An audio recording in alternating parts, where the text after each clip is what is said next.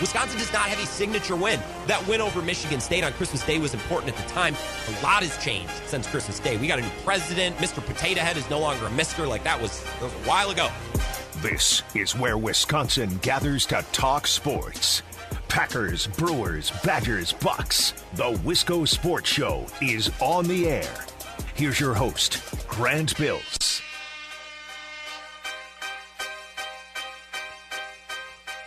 I usually update my show intro every week. You know, a funny moment from the show or, you know, a statement that I just really hammered. You know, a, a highlight. Normally update it once a week to keep it fresh. And I was going to update it today, and then I was like, wait a minute. The Badgers still haven't gotten that signature win. They lost again this weekend. Five of six now they've lost. Eight straight ranked opponents. I don't need to update my intro. They still, when they get a signature win, I'll update my intro. How does that sound? So we're going to continue to we're going to continue to use this intro until the Badgers get a signature win. Maybe it'll maybe it'll send some good juice their way or some good mojo. I don't know. What else do we have left to try? They just keep losing. I want to talk about that game. I want to talk about the All Star game. It's All Star weekend for the NBA. It was a little different, but a couple of fun takeaways that I had last night. I want to talk about a game that saw Giannis win the Kobe Bryant MVP award for the All Star game, which isn't really that meaningful. But I think it's meaningful for Bucks fans. We don't have to treat it like it's the MVP, of which Giannis has won the last two. So, you know, another award on the pile for Giannis. I want to talk about that. I want to talk about the Brewers as well. They won today in maybe the most entertaining spring training game possible. They won 10 to 9. A lot of home runs. And it's the game that Brandon Woodruff started. You wouldn't expect a game like that to be such high scoring. Brewers also didn't start most of their studs. So I want to talk a little bit about that. And I have a Packers take at uh, at 5:30 that I'm really excited to talk about. It deals with the defense and with secondary play, especially the secondary outside of Jaire Alexander and how the Packers should best build it up. So I'll share that with you coming up at 5:30. It's the Wisco Sports Show. My name is Grant Bills on Twitter at Wisco Grant. And you know what? I hope you had a banging weekend. I hope it was great. I feel like a million bucks today, and I'm a little sunburned because on Saturday, I got out and fly fished for like six hours. I didn't catch a dang thing, and I'm a little ashamed of it because I found some awesome honey holes and the fish were biting. I had bites, but I, I couldn't convert. I could I couldn't I could here's what I couldn't do. Like the Packers defense, I couldn't get off the field on third down. When I had opportunities to get off the field and, and put a fish in the net, I couldn't do it. It was a beautiful day. Enjoyed myself on Saturday. And then yesterday, uh, I worked a little bit, but then I also spent a couple of hours out on beautiful Lake Onalaska in the sunshine. Probably my last ice fishing day of the year. And it was beautiful. Caught some nice fish. And it was great to see, by the way, members of our community getting after it and getting out on the lake yesterday. That was a good look because it's probably the last weekend we're going to be able to ice fish. So I had an awesome weekend. And of course, I watched some sports in there as well the Badgers and the All Star game. And I hope you are uh, feeling good and ready to tackle this week because we're going to have a lot of tough topics we got to get to over the course of the next five days. So I hope you're well rested. Talk uh, Badgers coming up in about 15. Talk Packers coming up in 20. Your opinions are welcome if you want to send me a text on the talk and text line 608 796 2558. Thomas texts in. He has signed up for our bracket challenge. Wise of you, Thomas. Wise of you, and I appreciate you listening and hanging out. 608 796 2558. And once again, Twitter at Wisco Grant if you want to get involved that way too. This was All-Star weekend for the NBA. It happens but once a year, so why don't we start with that? The Bucks don't play again until Thursday, so let's get our Bucks conversation in here. We'll talk about the NBA, we'll talk about Giannis, and then we'll for the next couple of days probably do a lot of Brewers, a lot of Badgers, and a little bit of Packers as well. I want to talk about the game last night. I want to talk about the weekend as a whole. And I want to talk about Giannis. Here's what I don't want to do. So if you're reaching for your phone and you're about to call or text, and here's here's what I don't want to do. Although if you want to text, you can text whatever you'd like. but here's what I don't really want to do. I don't want to ask you if you watched the All Star game. What'd you think of the All Star? Do you like the All Star game? What's the best sport for the All Star game? What would you change about the All Star? We all like different things. Okay, we all have our own reasons for watching what we watch and liking what we like. If you really like the baseball All Star game, but you hate the Pro Bowl and you hate the NBA, great. That's that's your brandum or brand of sports fandom. That's your brandum. We just created a new word accidentally. That's your thing. And power to you. If you hate all the All Star games and you boycott them on principle, hey, high five. That's excellent. That's awesome. That's your unique fandom. I give them all a chance maybe I watch the whole thing, maybe I don't. Probably I do, mostly for the sake of the show. Doesn't mean I enjoy them. I didn't love every moment of the All Star game last night, but not because it wasn't any good. I thought the, the game was fine. It wasn't close, but I thought the game was fine. I just wasn't in the right headspace yesterday because I said I fished out in the sun all day, got a little sunburned, windburned, and I was very dehydrated because we didn't plan very well. We didn't take any water with us out on the lake. We walked like almost a mile out onto the ice. Lake Onalaska is huge, so there's a lot of a lot of ground we got to cover, a lot of hard water to to cover in search of you know some nice big perch, which we eventually found. But we didn't bring any water. We just we brought a bunch of Honey Weiss, which is delicious, but I was feeling like a piece of chewed gum by the time I got back to my apartment last night. And I was hoping for a quick game and then I could get in bed and sleep for like 13 hours because I wanted to feel well rested. I don't like being tired going into a Monday. And the game took forever and they had like musical performances in between the quarters. And they had the dunk contest at halftime which i completely forgot about. I completely forgot about the dunk contest and this is what i did. Right when the second quarter ended i'm like okay i'm gonna go shower. I'm gonna brush my teeth. I'm gonna get ready for bed because i want to be able to go to bed right when the game is over. And this is what i do for sunday night football and monday night and thursday night football too. At halftime i normally you know get ready for bed put my pajamas on so then I can just go right to bed when the game is done and get a great night's sleep. So I tried to pull that maneuver last night, thinking I wouldn't miss anything other than Chuck and Shaq trying to guess where certain players play at halftime. And I missed most of the dunk contest, but I don't, it, it wasn't great. I rewatched some of it. I'm like, this, I, you know what? I, it's, it's okay that I took a shower and brushed my teeth instead of watching this because nobody knew who was in it. The only player I really knew was Anthony Simons, who's a young, I guess, kind of exciting player for Portland. They need big name players in the dunk contest. They need to get Zion or Giannis or I don't know who from the Raptors. Like OG Anunoby's got bounce. Let's get him in there. We don't need AA plus players, but we need we need players with at least an ounce of name recognition. We need somebody. I don't care if said G leaguer can jump out of the gym. I would rather watch a player that I know. So we need to we need to tweak how the dunk contest works. I don't know how we incentivize players to do it. I think it's an attitude thing. All these players think they're too cool for the dunk contest, which is it's their prerogative. They're the superstar millionaire player. They can make their own choices. I wish that everybody didn't feel too cool to do the dunk contest because I think it'd be a lot better with big names. But there you go. That's my it's my take of the day, my yell at a cloud take of the day. Despite being really exhausted last night, there were parts of this game that I enjoyed, and it wasn't close. Team LeBron ended up winning by 20 points, 170 to 150, a relatively low scoring all-star all-star game, I think. A couple things I enjoyed watching. I just liked watching LeBron's team because it was so good. Steph, Luka, Giannis, LeBron, and Jokic. It's like a blacktop game in 2K where you just draft like your four or five favorite NBA players and you just go. That's a really good team. And it was fun to watch them on the floor at the same time.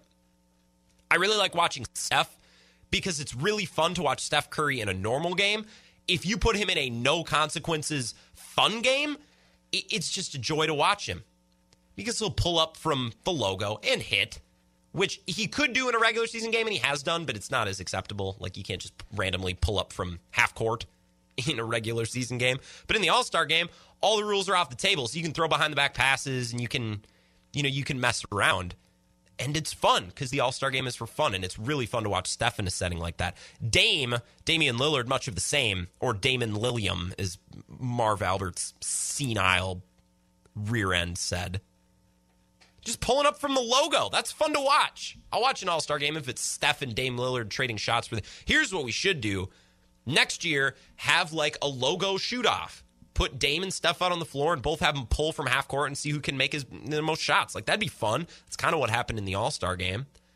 I really liked last night watching James Harden beef with other NBA players because, in the most enthusiastic, carefree setting the entire year the league has, which is the All Star game, James Harden still finds a way to not get along with certain players like Giannis, who gets along with everyone, and Chris Paul, who's a little bit prickly, but most people like Chris Paul. He's really well respected. And Chris Paul was trying to strip Harden, and Giannis is picking up Harden full court. And it's it's just funny because players really don't like him. And I just get a kick out of it. It was fun watching Giannis play with other stars. And it, we were able to enjoy watching Giannis play with other stars because he is under contract for the next couple of years. If Giannis is set to be a free agent at the end of the season and he hadn't have signed that Supermax extension, do you know how miserable last night would have went? That would have been the story of the night oh, it's interesting seeing Giannis and Steph play together. Gotta wonder if we'll see more of that in the coming year. Some I don't know. It was like a Mike Greenberg transition. It was fun to watch Giannis play with Steph and LeBron and Jokic because he's a buck. He's all about, I mean, what he said last night after winning the MVP, like he is Mr. Milwaukee right now. I'm very content with Giannis's place in the NBA landscape because of that. Milwaukee, this is for you. that, I just got to kick Milwaukee, this is for you. Milwaukee! I, God, I love Giannis. Last night was so much more enjoyable knowing that he's under contract and we don't have to deal with this super max extension hanging over all of our heads made last night a lot more enjoyable. I wish the Packers could follow suit and stop losing in the NFC Championship game so I could actually enjoy a Super Bowl too, but you know, we'll deal with that when, you know, we deal with that. The end of the game last night, I wanted to ask you about this and, and kind of throw this out into the air, and maybe this is something that we talk about if sports ever shut down again, or we'll put this in our back pocket for the for the baseball All Star break. The NBA does this thing in the All Star game called an Elam ending, which is where there's no clock in the fourth quarter. There's a target score first team to last night was 170, for example, wins. And it's not Elim. That's what I thought at first, like elimination ending. It was created by Nick Elam. Elam, which is a little bit, it's a little bit uh, confusing because it sounds like Elam. But this is something they started last year, and some fans want to see it in real games. It's fun. It's different. It's interesting. But I, I don't really know if the Elam ending fixes any problems that we have. We talked about the Badgers about a half hour ago, and we're going to talk about them more in about 10 minutes about how these reviews just mess up the games at the end and they suck the momentum out of the gym and it takes forever. I don't know that the Elam ending solves that problem. I, I just like teams are still going to take all their timeouts. They're still going to foul to save possessions right? They're still going to want everything reviewed because we want to get the calls right no matter how the game is being decided. I don't know that the Elam ending solves any of these officiating problems, but it's interesting. I think adding that to regular season games really, really will like change how the game is is played at the end. It would change the feel completely. And I don't know if I'm down for such a drastic change. If there was a one European style rule and I say European in quotes because it's I, Nick the Elam ending. It's not a European thing, but it's like a drastic rule change that's kind of outside the culture of our American sports leagues. If we were to add a European style rule to one of our leagues, I want relegation, and I want it in baseball because if the Mariners aren't going to spend, or the Brewers aren't going to spend, or the Twins aren't going to spend, there should be consequences. Like in the Premier League, if you're not good to a certain level, you don't get to play with the big boys. You don't get to be on national TV and you don't get to you don't get to print money and have a terrible team like the Mariners have been doing or like the Twins or the Brewers have done at times. If you don't field a good enough team, you're getting relegated. I think that would be a fascinating wrinkle to Major League Baseball and it might just solve the problem of all of these teams just kind of mailing it in and collecting money. But we can talk about that at a different time. But the Elam ending is intriguing. Specific to Wisconsin and specific to the Bucks, Giannis was I mean he was perfect last night. He finished 16 of 16 with 35 points. And I mean, to be fair, Giannis's game is kind of perfect for an all-star setting. Right? Nobody's really trying that hard and no one's playing defense. Who's stepping in front of Giannis to contest a dunk? I I wouldn't. Nobody was. Like Rudy Gobert, the one solid defensive center other than Embiid, although he was out too. Rudy Gobert was on Giannis' team. No one's contesting him. So 16 of 16, well, of course, when a 10, 11 of your shots are dunks, yeah, you're going to go 16 for 16. But Giannis also hit a couple of threes, including two that were banked. And Giannis reacted to these makes like a little kid. He was just smiling. He was loving life. Giannis's game is perfect for the All Star game in the sense that he can go 16 of 16 without really that much effort. But his personality and his smile is perfect for the All Star game because Giannis isn't too cool for school. He's not too good for enjoying the All Star game. And he talked about this last night in his post game presser. Eric Nehm asked about it. Like, you're just having fun, man. You have your son Liam at the game and you're, you're just enjoying yourself. And Giannis talked about that. It's a great feeling. Uh, having Liam come watch me play in the first All Star game, uh, being able to.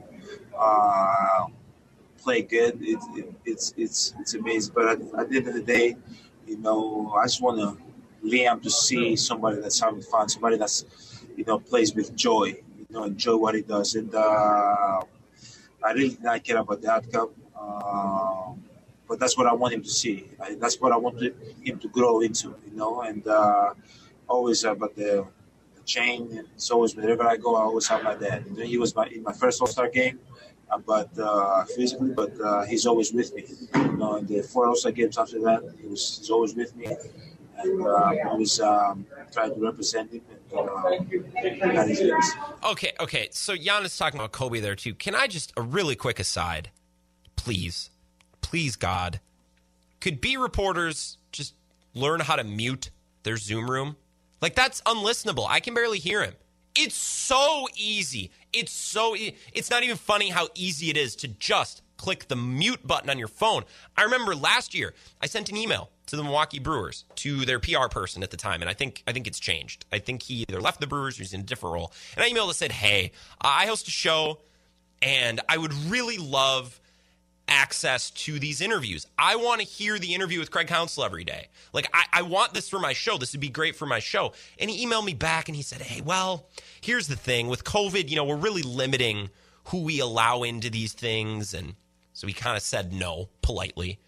And a year later, I'm looking back, I was like, Are you kidding me? You're giving press availability to these idiots who can't mute their. Like, they're just having conversations during a press conference. I'm trying to hear Giannis talk about his friend Kobe Bryant, who passed away. He's now won the MVP award that was named after Kobe Bryant, obviously the Kobe Bryant Award. And I can't hear it because some bumblebutt in Cleveland just can't press the mute button on his iPhone. How long? We've been doing this for over a year. We've been, we've been zooming now for a year. Stop being idiots, please. You're ruining this for everyone else. You're ruining this for radio people who are trying to have nice personable audio for their show. Please and thank you. Next time we have Zach Heilprin on, who is in every press availability of every game ever, I'm going to ask him about this. And maybe I can maybe I can get him going on a rant. That'd be pretty funny. He'd be like, "Oh, Grant, I'm glad you asked." And then he he puts half the beat reporters in the state on blast, and then my show gets in trouble, and no one wants to be a guest. And wouldn't that be great? I want to continue speaking of Zach Heilprin. I want to talk about the Badgers, Greg Gard, and the mess that was the final 20 seconds of yesterday's game. More of the Wisco Sports Show after this. This is the Wisco Sports Show with Grant Bills on the Wisconsin Sports Zone Radio Network.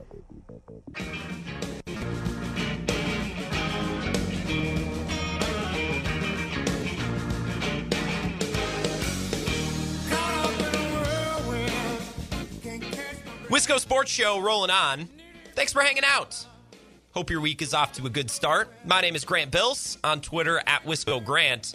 Talking basketball, but we're going to change gears coming up in about 10 minutes because I want to switch over to the Packers. I got a text from Ebo over the break. And this is the thing Ebo doesn't use the talk and text line like the rest of us. When Ebo feels the need to interject, he texts me personally. How pretentious is that, right? He texted me and said, Well, actually, I want to. I kind of want to read it word for word. He's heated. He said, My God, let me know right before you talk about Giannis winning the MVP of that meaningless All Star game so I can suck on the exhaust out of my tailpipe.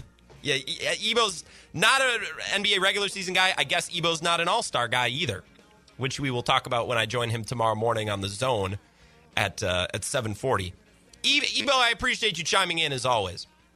Now, if you're not like Ebo and you don't have my personal cell number, uh, 608 796 2558, uh, we have a text from Thomas. I appreciate you being a part of the show. Jamie in Menominee. Jamie, nice to hear from you, and I appreciate you listening. I hope you're doing well. Uh, I'm sorry, but I'm, I'm about to ruin all of your evenings because we have to talk about the Badgers. Although, I'm actually interested in the Badgers now. I haven't been for weeks because they've been well, they've been bad. They've lost five of six. They've lost eight in a row to ranked opponents, and there really hasn't been anything interesting to talk about. Now there is. Now they lost yesterday, and like the, the, quality of play hasn't changed. They lost yesterday the same way they've lost all these other games. They take way too many threes and miss way too many threes. They shot 38% from three yesterday, but they had to miss 21 threes to do it. Like if you finish 34, uh, or it would be 13 of 34 yeah, that's a respectable 38, 39%, but you're giving away 21 free possessions with those missed three points. You're, you're not driving the paint. You're not putting pressure on the defense. You're not involving the referees at all. You're just giving away possessions. If you need to shoot 34 threes to make them a 38, 39% clip, that's not good enough. And they couldn't execute at the end. and they couldn't get crucial offensive rebounds. Like this was the same Badgers game we've watched for weeks, except this game had a little extra drama between the officiating at the end and the treatment of Badger senior Brad Davison. Greg Gard talked a little bit about this, about the officiating and the way that Greg Gard, or excuse me, Brad Davison specifically is officiated. This is from after the game. The um, mockery that has now been made of the hook and hold or any type of thing, and it, it appears to be have become a Brad Davison rule, where uh, it's become, quite frankly, a joke. Um, anytime there's a foul or a question, the opponents are yelling to the, the officials about the monitor uh, to go to the monitor. I saw the play if college basketball is headed in this direction, we're we're in big trouble. Um, I really it sickens me that we have games decided like this, and this is where it's at. That that rule was not put in place for that. That was for safety of players. That was for post play. Those type of things happen on every single possession of the game, specifically in the post. So I think it's really turned into a joke. Uh, I feel bad for Brad Davison. The kid's a great kid, plays his ass off. Um, but he continues to get screwed by by this and and how the officials and and a league and opponents have com- continued to just call that out and, and, spotlight, put a spotlight on that and deaden the ball. And um, it, it's really, it's become sickening, really. Uh, it's made a mockery of, of college basketball, specifically in the in the positions we've been in. Greg Gard talking about Brad Davison. The reviews stink. I'm not arguing that.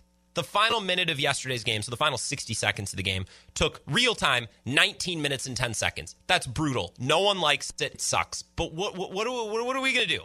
What are we going to accomplish in this moment on this show? What do you want me to say? That I hate it and there needs to be sweeping changes and the officials need to be held accountable and why are they never held accountable and and what is the NCAA doing about this? They're not doing anything. They're sitting on their hands. We're not solving this problem tonight and it sucks. But it happens every once in a while. It happened with the Celtics Pelicans game a couple of weeks ago. Sometimes the stars align and the end of the game really sucks and it, and it stinks. And we'll see if it happens in March Madness or if they go about it a little differently. I don't know. I hope this isn't what March Madness is like. And if it is, then we have a really legit problem and we'll spend more time on it. But yesterday was one game. And it's it's not that I enjoyed the slow ending. I'm not defending the way this game was refereed. It's just I don't know. Our team lost yesterday it stinks that it was officiated that way, but I what are we going to do about it? How do you fix it? I don't know. Different conversation for a different time. I do want to spend time, a couple of minutes, talking about Greg Gard and what he said about Brad Davison. About how officials seemingly never give Brad Davison the benefit of the doubt, whether it be on block charge calls or those hook and hold calls that are flagrant, meaning the opposition, in yesterday's case, Iowa gets free throws and possession, which is huge in the closing minute of a game. That hook and hold call was put into place for a reason, and it's not being applied for that reason. We, we're getting away from the spirit of the hook and hold rule. And what really bothers me, put Brad Davison's character and his reputation to the side for a second. What really bothers me is you have benches, players and coaches who are impacting the game because they'll call out for a review. They'll say, hey, you got to look at that. You got to look at that.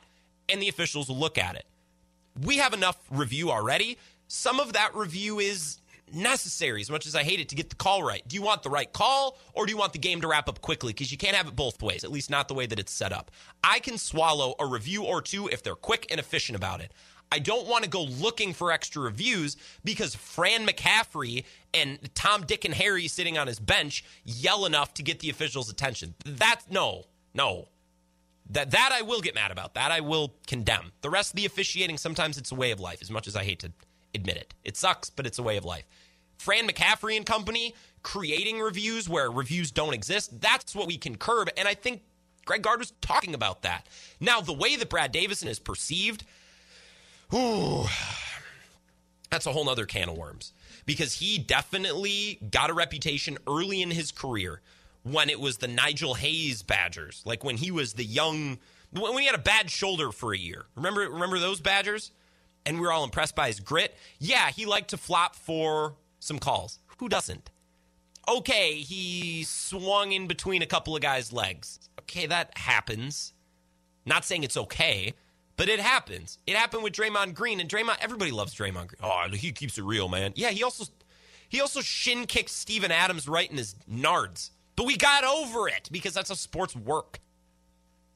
We haven't really gotten over it with Brad Davison. And I, am not saying that's fair or not fair. I don't know if he has earned this reputation to this extent. He made some bad plays early in his career, and people are no doubt going to remember that, but I don't think he's on the level of Grayson Allen. And people want to hold him on that level. Greg Gard referenced ESPN. Uh, Anytime ESPN has a game, these announcers are laying into Brad Davison and they have graphics and videos ready to go to seemingly slander this guy. And I don't think that's fair. I don't think he's deserved it to that extent. And Brad Davison and, and Greg Gard talked about that post game. It's like, yeah, these guys, like, they're picking on me. They're, it's slander essentially on the broadcast, whether you agree with it or not. I don't know. This is a conversation that we got to spend some more time on. Right now, I'll be honest, I don't want to spend any more time on it. I want to talk about Packers. So let's do that coming up next. My name Grant Bills.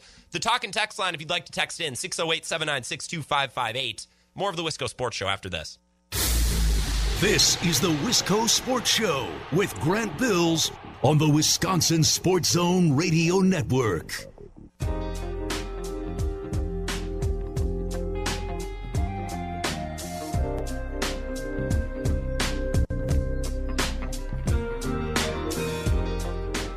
Wisco Sports Show rolling on. My name is Grant Bills. Thanks for hanging out. I hope your week is off to a wonderful start. You can join the show if you'd like by text 608 796 2558. It's the talk and text line, the T A T L. I don't think that's going to catch on. We've tried it for a couple of weeks. We got to go back to the drawing board. Twitter at Wisco Grant if you're on Twitter. If you're not on Twitter, stay the heck away. But if you're already trapped and you're on Twitter, you might as well follow me at Wisco Grant. This next segment, I am uh, I'm, I'm very excited for. In a sense, th- this is me calling my shot before we begin this uh, this Packers conversation. I think this is. I think I'm about to make some excellent points. That's what I'm saying. Not to be cocky, but I think this is a fascinating discussion. We didn't talk hardly any Packers at all last week. We heard a little bit from Gutey and Joe Barry. I guess we played some clips from their press conference and we talked about a couple of things and Joe Barry's good communicator. Told a story about ice fishing. He didn't catch anything, uh, but you know he spun that into a, a story of, of persistence and embracing Midwest culture. And okay, I see what you're doing, Joe Barry. Well done. Brian Gutekunst said nothing is always because GMs never do, especially ones that graduate from a prestigious university like the University of Wisconsin La Crosse. Typically know to keep their cards close to the vest good education, good head on his shoulders, that Brian Gutekunst. We're we're in such a weird NFL middle ground right now. We're waiting on free agency. We're waiting on the draft, and I guess also we're waiting on the salary cap, which blow this blows my mind. How do we not know what the salary cap is? Ian Rapoport tweeted earlier today. Storyline to follow going forward. If the official salary cap number doesn't come today and soon, NFL will have to move back the deadline to franchise tag players from Tuesday. It's a situation several GMs are bracing for and would further stall business for a bit. I, I this is so weird. I'm not a financial mind. I'm not good with I don't know treasury things and interest rates. It goes over my head, and I'm I I would try to fake it and talk out of my butt, but I I can't. I don't understand how this works. How does the league not? Are we waiting on TV numbers? Like, where does this magical number come from, and why does it take so long to find? This is so bizarre. But then again, these things typically go over my head, and that's fine. I'll, I'll take an L that way. I don't need to understand it. The cap has increased $11 million the last few seasons, each of the last few seasons. So the idea that it's going to drop and drop substantially is a huge, huge uh, stick in the wheel of the way that general managers and NFL front offices typically operate. So it's going to be interesting, if nothing else. And that's basically what Ian Rapoport said. It's like, well, maybe this gets pushed back a couple days. So teams have a couple of more days to ponder and to hold on to players that they might be planning to cut. I don't really want to talk about the salary cap today. And Bill Michaels did like three hours on Aaron Rodgers restructuring his contract today. So I, I, I don't think we need to talk about that. I want to talk about one specific position. I want to talk about cornerback, not quarterback. I want to talk about cornerback. Jaire Alexander, Kevin King, Sam Shields, that Al Harris back in the day, that cornerback. I want to talk about that. Think back like a year ago, before the 2020 season started. The Packers were in a great spot at corner. They had Jaire Alexander on one side, who at the time appeared to be an ascending player, an ascending star. Turned out to be the case. He was great this last year. They had Kevin King on the other side, a former second round pick who was finally healthy and playing consistent ball. Packers are doing good. They had it made. Now, sure, the depth wasn't amazing, but like when you consider that a couple of years ago the Packers were starting Ladarius Gunter And at one point, they were starting Quinten Rollins and Damarious Randall. Okay, Kevin King and Jaire, we can start there. We'll figure out depth. At least you have two great starting corners, and they played great last year, at least until, you know, Kevin King in the NFC Championship game. Now, fast forward to now, a year later, it's basically just Jaire. Whether or not they bring back Kevin King, you don't feel great about it because his value dropped big time after that NFC Championship game, understandably. Chandon Sullivan doesn't seem nearly as good now as he seemed a year ago. Chandon Sullivan is the type of player that's a good depth player and that plays well against poor opponents, but in the big games really can become a liability. And we saw that against Tampa. They're like, where's Chandon Sullivan? We're going to throw at him. What, what would be a good comparison? Who plays really well against bad teams, but not good? Is he the Eric Bledsoe of the Packers secondary? Is that, I think that's a pretty good comparison. Yeah. He doesn't seem nearly as good now as he did a year ago, which was, I guess, the case with Eric Bledsoe, too. So the Packers have work to do at corner. And everyone has their own game plan on how to do this. Some people want the Packers to draft a corner. And dragging my feet, I actually looked up draft, draft prospects today. Caleb Farley from Virginia Tech or Patrick Surtain the second from Alabama. I hope I'm saying that correctly. It looks like Curtin, so I'm taking a guess and hoping that I'm right. Asante Samuel Jr. Is another uh, prime prospect, as is Greg Newsome from Northwestern. That's a player that I think a lot of us are familiar with. That's a name I actually knew before I started doing research on some corners today. Some people want the Packers to draft a corner. Some just get a free agent. Just get a free agent. I don't want to. I don't want a project. I want someone who can help right now. Patrick Peterson is a name that people talk about, and Richard Sherman. I think those are pipe dreams. AJ Bouye might actually be realistic. It would need to be a huge name cornerback. They don't need to get the white whale. They don't need to trade for Xavier Howard or Stephon Gilmore or sign somebody expensive like Richard Sherman will assumedly be. They don't need a huge name corner, but a, a mid level corner. And I, I think there are going to be a lot of players available due to cap constraints that wouldn't be available in a normal year. So the Packers hopefully can take advantage of that. And I get it. No one wants to go back to drafting cornerbacks in the first and second round every year. I get it.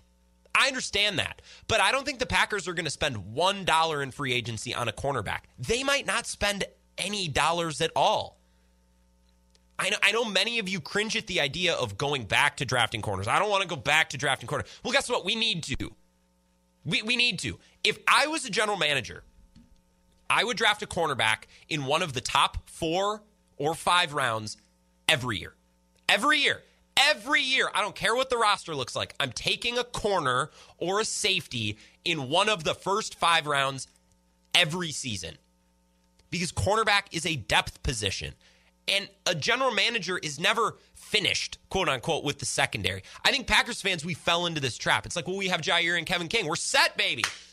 Never have to draft a corner again. Well, no, that's not how it works because free agency exists and injuries exist and bad games exist like Kevin King and Chandon Sullivan had in the NFC Championship game. What if Jaire would have, I don't know, what if he got turf toe? Or what if he broke a toenail in his cleat and had to sit out for a quarter? Packers would have been screwed against the Buccaneers. So this idea that, okay, we'll draft a couple of corners and then we're done and we wash our hands of that position, that's not how it works.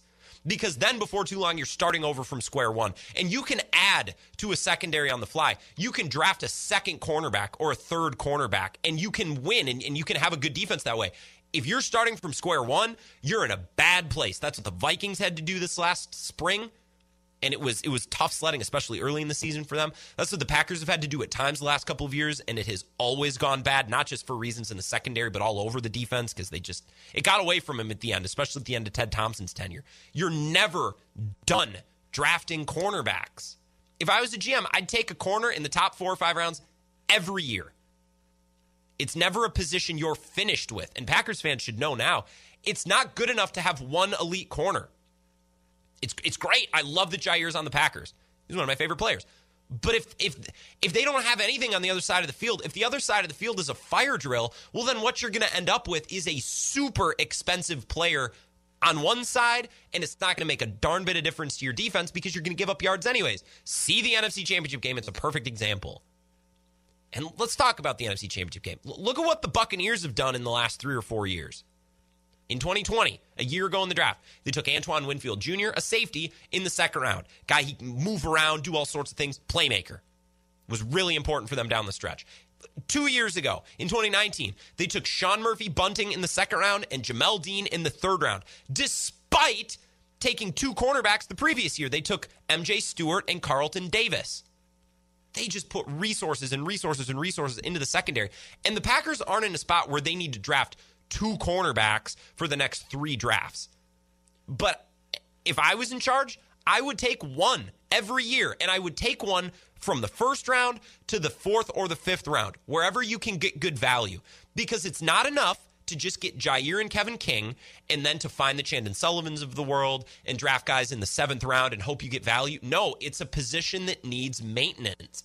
And once there's one hole and that unit starts leaking, it just gets worse and worse and worse and worse and it decays. And now you're starting from scratch. Do what the Buccaneers did. There are seven rounds, and the Packers, I would assume, are going to accumulate some clip full of compensatory picks. So they're probably going to have extra draft picks this year, and they might trade back in the first round. They might get more. You need to consistently be using a good pick, not a premium, not first, second round, but first to fourth or fifth. Wherever you can find a corner at good value, you need to take them because you're not going to hit on them all. Ask the Vikings. I don't know if Jeff Gladney's any good.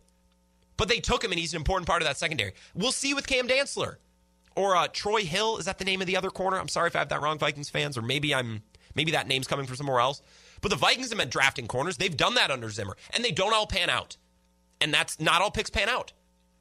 For example, with the Bucks, I mentioned in 2018, they took MJ Stewart. He didn't pan out, but Carlton Davis and Sean Murphy Bunting and Jamel Dean and Antoine Winfield Jr. all did. If I'm a GM, I'm taking a corner from the first round to the fifth round every year because it's a position you just keep feeding. You feed and you feed and you feed, and you're going to miss on some, and that's okay because you miss on players at every position. I think of, while we're on the subject, I think of the offensive line and the defensive line as the same. I want what I expect to be a, a, a, good, decent defensive lineman every year. I'm taking one somewhere from the first to the fifth round, probably with offensive line as well. And the Packers normally do that. But there are these certain positions that you just need to keep feeding. You just keep shoveling coal into the fire, and they need to do that with the cornerback position. Every year, you're drafting one, every single year. And then you end up with a surplus, and you can absorb injuries, and you can get creative with game plans. It just doesn't that sound amazing? Packers are a couple of years away. But the, the cornerback position is not one that you make two moves and you're done. That's not how you build a strong secondary. It's not draft Jaire Alexander and trade for Stephon Gilmore. That's a good start, but you need depth and you need a future for when those guys get paid or when they come due as free agents. Essentially, how the Packers feel about quarterbacks for some reason, that's how they should feel about cornerbacks. Brian Gutekunst is like, well, we've always prided ourselves in occasionally drafting a quarterback and developing them. How about you develop players that'll actually help you? Like maybe Jordan Love turns out to be a great player one day. And that's great. That, would be awesome. And I'm not cheering against that. I hope the best for Jordan Love. But I hope the best for my Packers. And I wish that Brian Gutekunst would put the same amount of energy into developing players at other positions compared to what he puts into quarterbacks for some reason. Some reason. That's my piece. If I was a GM, I'm taking a corner high every year and you just keep feeding them into your defense. You're not going to hit on them all. That's fine. You're going to fail. GMs are going to fail, but that doesn't mean that you ditch your process. The process needs to be good. You prioritize certain positions, maybe some more than others, depending on the draft and depending on the construction of your team. And if you miss on those picks, that doesn't mean you completely throw it out the window and try something different next year. No. Always draft corners, always draft line, and keep feeding those positions so you have depth and you have options. And you can afford to let guys walk in free agency. That's where the Packers need to get. And it starts this draft. Got to hit a couple of picks, and then the next year, and the next year, and the next year. Let's take a break. I got nothing planned. Is there anything you'd like to talk about for the last 10 minutes? If so, text me 608 796 2558. Otherwise, we'll wrap up our Packers conversation, mention the Brewers game, and probably put a nice bow on our Brad Davison chat for the day as well. Final segment of the Wisco Sports Show coming up. This is the Wisco Sports Show with Grant Bills on the Wisconsin Sports Zone Radio Network.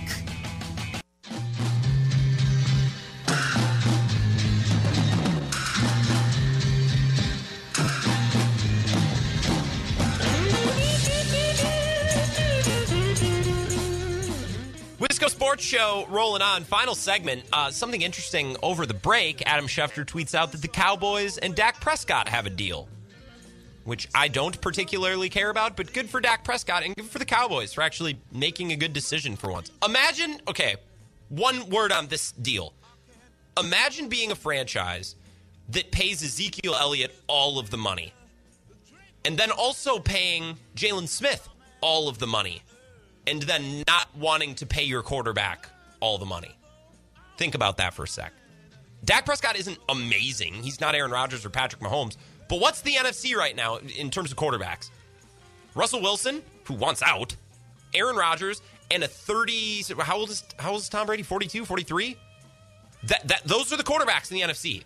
Yes, Dak Prescott is good enough to get a contract. God, Dallas. Glad it took so long though. A lot of hours of Sports Center wasted away on uh, on that contract extension. My name is Grant Bills. That's all we'll say about the Cowboys. This is not the Dallas Sports Show, nor do I want it to be. We're talking a little Packers, and we're wrapping up the show here in the next couple of minutes. If you have a text, anything you want to add, uh, go to town. Hit me up 608 796 2558 or tweet at me at Wisco Grant. And if not, you know what? I'm perfectly capable of hosting a radio show without uh, reading you know tweets and texts every 10 seconds so that's fine too we just finished a conversation about the, the upcoming packers draft and i think one of the most important positions for the packers to get a handle on right now it's the cornerback position Who, who's with Jaire Alexander? Who's, who's playing next to Jaire Alexander? And fans have lots of differing opinions on how to best figure that out. A lot of fans want a free agency signing. And I know the big names are Patrick Peterson and Richard Sherman and you know, AJ Bouye, I think, is a more realistic name that actually I think the Packers might be into. I, th- I think they would entertain the idea of really moving mountains to get AJ Bouye because I think he'd fit really well. He'd be a good replacement for Kevin King. But I think much more realistically, we're looking at a couple of cornerbacks being taken in this upcoming draft. My point being, the Packers should be drafting corners anyway. Like, you should take a corner every year. My argument, if I was a general manager, I would take a corner every draft in between round one and round five, somewhere in there, I'm taking a corner. Basically, a quality pick. At some point in the draft, I'm taking a corner. Not talking sixth or seventh round, and I'm not mandating that it be in the first or the second round. But first, second, third, fourth, or fifth, a cornerback is being drafted, at least one every draft, because it's a depth position. People become free agents, corners get hurt right? Things happen. You need depth. You need depth at that position because what what did we see in the NFC Championship game? We saw Tom Brady survey the defense and think, okay, well, I'm not throwing to Jaire, even though he tried twice and embarrassed himself, old man. He went to the other side. He's like, where's Chandon Sullivan? I'll go at him. Where's Kevin King? I'll go at him. And that's something the Packers need to clean up. Otherwise, they're going to end up paying a bunch of money to Jaire, and it's not really going to get their defense anywhere. You draft a corner every year. The Vikings have been doing a good job with this. Cameron Dantzler, who I think is going to be a good player. They uh, they drafted Jeff Gladney. There's another one that I'm forgetting. I don't think their name is Troy Hill, but it could be. But that Troy Hill also sounds like someone who plays for the Rams. So I'm wrong, but you get my point. Right? The Vikings every year, much to the frustration of Vikings fans, Zimmer wants a corner every year. The Buccaneers are a great example. They took Antoine Winfield Jr. in 2020, who I get as a safety, but it's still a member of the secondary. The year before, they took Murphy Bunting and Jamel Dean. The year before that, they took MJ Stewart and Carlton Davis. You just keep just keep investing, invest, invest, invest, invest, and you'll what you'll end up with is a healthy secondary with lots of options for a defensive coordinator to move around, and you're going to end up with playmakers. Like not every corner is a playmaker. Not every safety is a playmaker. Some guys are just good in coverage. Right? Jaire, for everything that he's great at, in limited opportunities to force turnovers, actually hasn't been great the last two years. But a guy like Antoine Winfield Jr., seemingly just creates big plays. Or Sean Murphy Bunting just creates big plays. And you you find players like that when you draft multiple players. Like I'm going to take a corner this year and a safety. I'm going to take a corner and another safety next year. And I'm just, you're never satisfied. You never stop. There are certain positions where you can stop. Right there, there you reach a point where you have enough running backs and you no longer need to draft one you reach a point, in my opinion, where you have enough wide receivers. Now, I think that benchmark is is quite above where the Packers are now. If I was the GM of the Packers, I'd want another two good options. I'd want a slot guy, and I'd want somebody who's really fast to run with MVS and with Davante Adams. But I think there is a point you can reach with wide receivers where you're like, you know what, we're good. We can take this draft off, which was not the case with the Packers last year. But you get my point. There's certain positions where you you're never done. Offensive line, you're always investing. Defensive line, you should always be investing. And corner, always, always draft a corner. And I know so many Packers fans groan at that idea because we don't want to go back to the days of Quentin Rollins and Damarious Randall and trying this guy and drafting this guy. We were happy for like two years to be done drafting corners at the top of the draft. But the thing is, you never have to take corners at the top of the draft if you don't want to, if you simply maintain year to year. It doesn't have to be first round picks. You, you, find your guys, you have Jaire. Okay, let's say they take another guy in the first or second round this year, and then you follow that up with another in the fourth round. Well, now you got a group to work with. And next year, you can take one in the third or the fourth or the fifth, and you're always working on depth. Always. Right? That's that's what the Packers should strive for. That's what they should be aiming for. If I was a GM, that's what I'd do. But then again, I'd probably do a lot of stupid things that would sink the Packers. Tomorrow, I want to talk Badgers at some point this week with Zach Heilprin. Maybe that'll be tomorrow. He's typically very good about coming on last minute because I always ask him last minute. So, Zach, hopefully at some point this week, more Badgers, more Brad Davison, and tournament previewing, and more Packers too. Wisco Sports Show. Talk to you tomorrow.